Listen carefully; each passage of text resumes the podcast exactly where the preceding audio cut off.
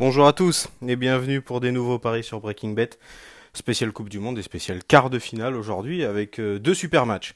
On a un petit peu le match du cœur, le match des Bleus qui va avoir lieu à 16h et évidemment le choc Brésil-Belgique de ce quart de finale aussi. Alors on est dans le groupe un peu là du côté tableau de la mort, puisque demain je ne ferai pas de podcast pour parler de la Russie ou de la Croatie ou quoi, c'est des matchs un peu...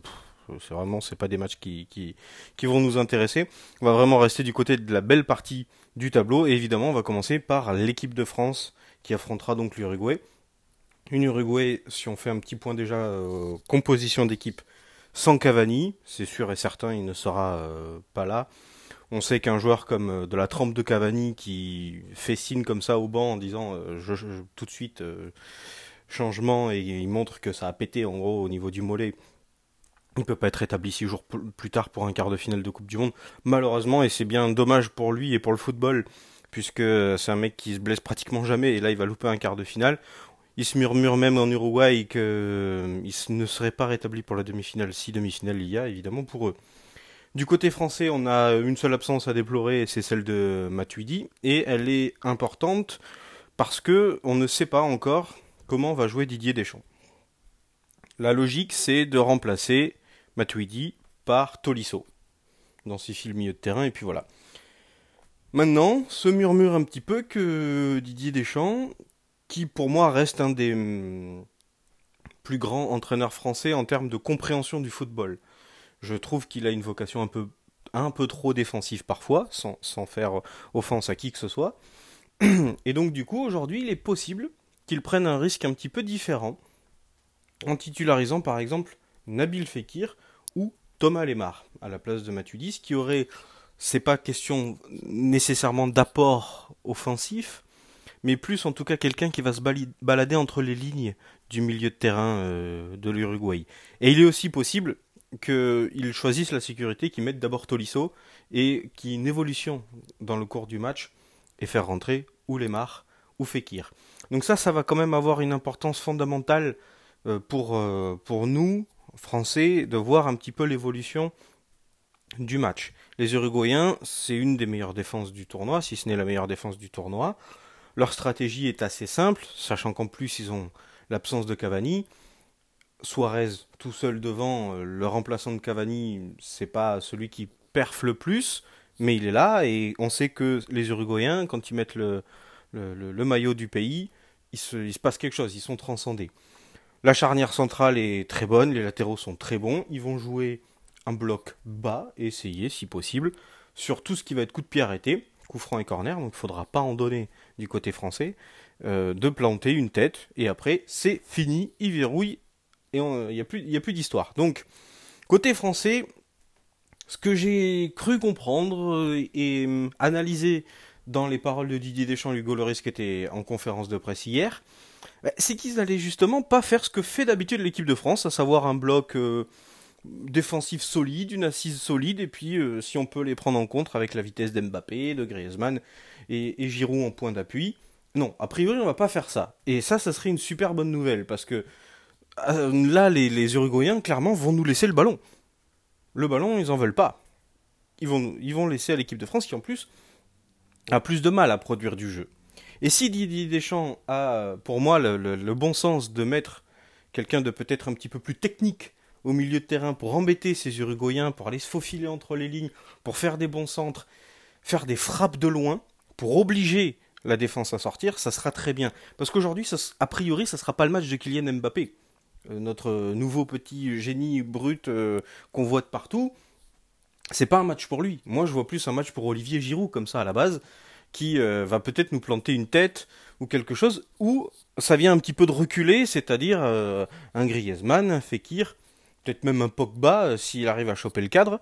Il va falloir frapper de loin, il va falloir les faire sortir, il va falloir les mettre en difficulté, il va falloir multiplier les centres, parce que, au bout d'un moment, comme n'importe quelle défense, il y a forcément un moment où tu craques. Donc ce match à parier, pour revenir sur les paris, après avoir cette petite analyse, il est très compliqué. Il est très dur parce que, évidemment... le scénario du match et le score va énormément influencer. Si l'équipe de France arrive à marquer vite, là je parle d'un point de vue de supporter, c'est l'idéal, parce que l'Uruguay va être obligé de sortir, obligé de prendre des risques et prendre le jeu à son compte, et là, on peut les contrer. Donc, c'est aussi possible que dans la stratégie de Didier Deschamps, dans la première demi-heure, essayer de faire sauter le verrou très rapidement pour prendre le contrôle du match.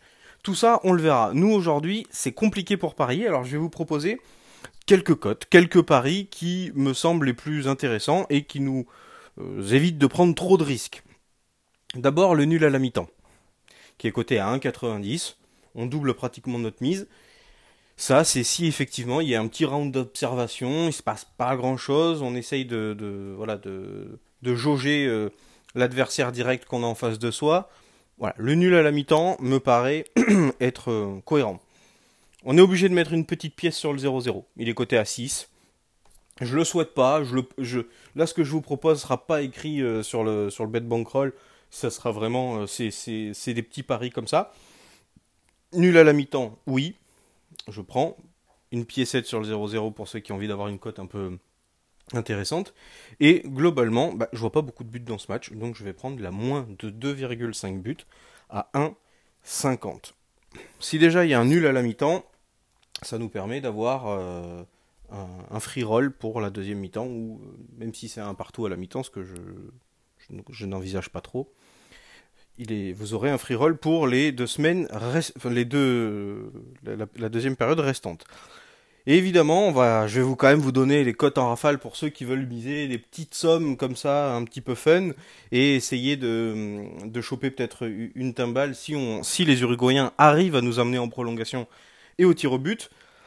La victoire de l'Uruguay dans les prolongations, c'est 15, 9,50 pour la France, et 10 pour les victoires au pénalty. Sachant que si ça va au pénalty, je vois quand même un avantage un peu plus fort et plus certain pour les Uruguayens.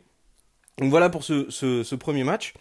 Le deuxième, entre le Brésil et la Belgique, là franchement, celui-là on va se régaler. Autant je suis pas sûr qu'on voit un football énorme à 16h, mais on va vibrer parce que c'est notre équipe de France, on a envie d'aller en demi et de se choper un gros et de croire et d'essayer d'aller plus loin dans cette compétition. Autant le Brésil-Belgique, ce soir on va se régaler. Je pense vraiment qu'on va se régaler. Le Brésil, je les vois monter en puissance. Neymar, malgré tous les cinémas qu'il nous fait, à rester au sol, etc., monte quand même clairement en puissance. Il progresse, il est meilleur. Casemiro n'est pas là au milieu de terrain, mais ils mettent Fernandinho. Donc, c'est quand même... ils ont un effectif extraordinaire. J'aime beaucoup le jeu qu'a le Brésil maintenant, qui est un jeu qui ressemble un peu à celui du Real, et qui est le jeu qui a gagné les 3 dernières Ligues des Champions. C'est-à-dire qu'on voit un déclin du côté des phases de transition et de possession de balles. On l'a vu avec l'Espagne, on l'a vu avec l'Allemagne. C'est plus à la mode, c'est fini. Ce football-là, il est entre guillemets résolu. Il a été à la mode pendant 10 ans, donc c'est déjà pas mal. Aujourd'hui, on voit plus qu'il y a un jeu beaucoup plus vertical. Et si on regarde un petit peu ce que fait le Brésil, c'est exactement... un petit peu le jeu du réel, c'est-à-dire que déjà il y a Casemiro qui est devant la défense, mec costaud, solide, là il est absent mais sinon il est là, c'est lui le titulaire et aussi c'est un mec du Real. Là on met Fernandinho, franchement avec la saison qu'il fait à Manchester City, c'est aussi extraordinaire, c'est le joueur classe mondiale. On a les 3 de devant, donc Neymar, William et Gabriel Jesus qui tourne avec Firmino. Donc la défense déjà quand elle est lessivée à la 60e, 70e, parce que le petit Jesus, il en fait des courses dans tous les sens, il fatigue les défenseurs centraux comme pas possible, hein. Il leur fait tourner la tête, il est pas très... il marque pas beaucoup de buts, c'est vrai, mais il a un peu le même rôle que Karim Benzema au Real, encore une fois, c'est-à-dire un peu ce rôle de sap à faire des courses dans tous les sens, il a un petit gabarit, et on l'a vu que d'ailleurs ça prépare le travail pour Firmino, quand Firmino rentre, qui est aussi un attaquant de classe mondiale, il claque les buts parce qu'il profite aussi du travail qu'a fait Gabriel Jesus pendant 60 ou 70 minutes. Et les grands défenseurs centraux d'un mètre 90, qui bougent leur carcasse à suivre ce petit phénomène-là pendant une heure de jeu, ils n'en peuvent plus. Et évidemment, sur les côtés, William et Neymar qui vous mettent le feu.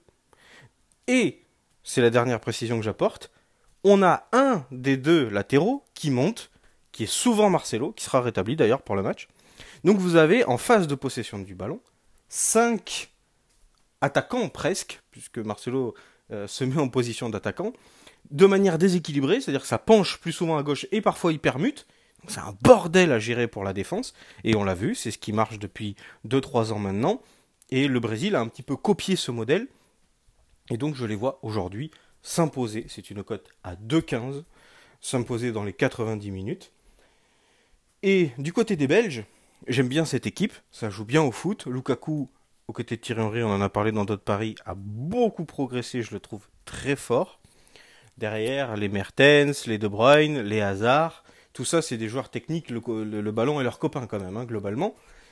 J'ai peur quand même qu'ils prennent un peu la marée aujourd'hui. Parce que cette équipe belge, elle a donné un petit peu des signes un petit peu avant-coureurs de faiblesse.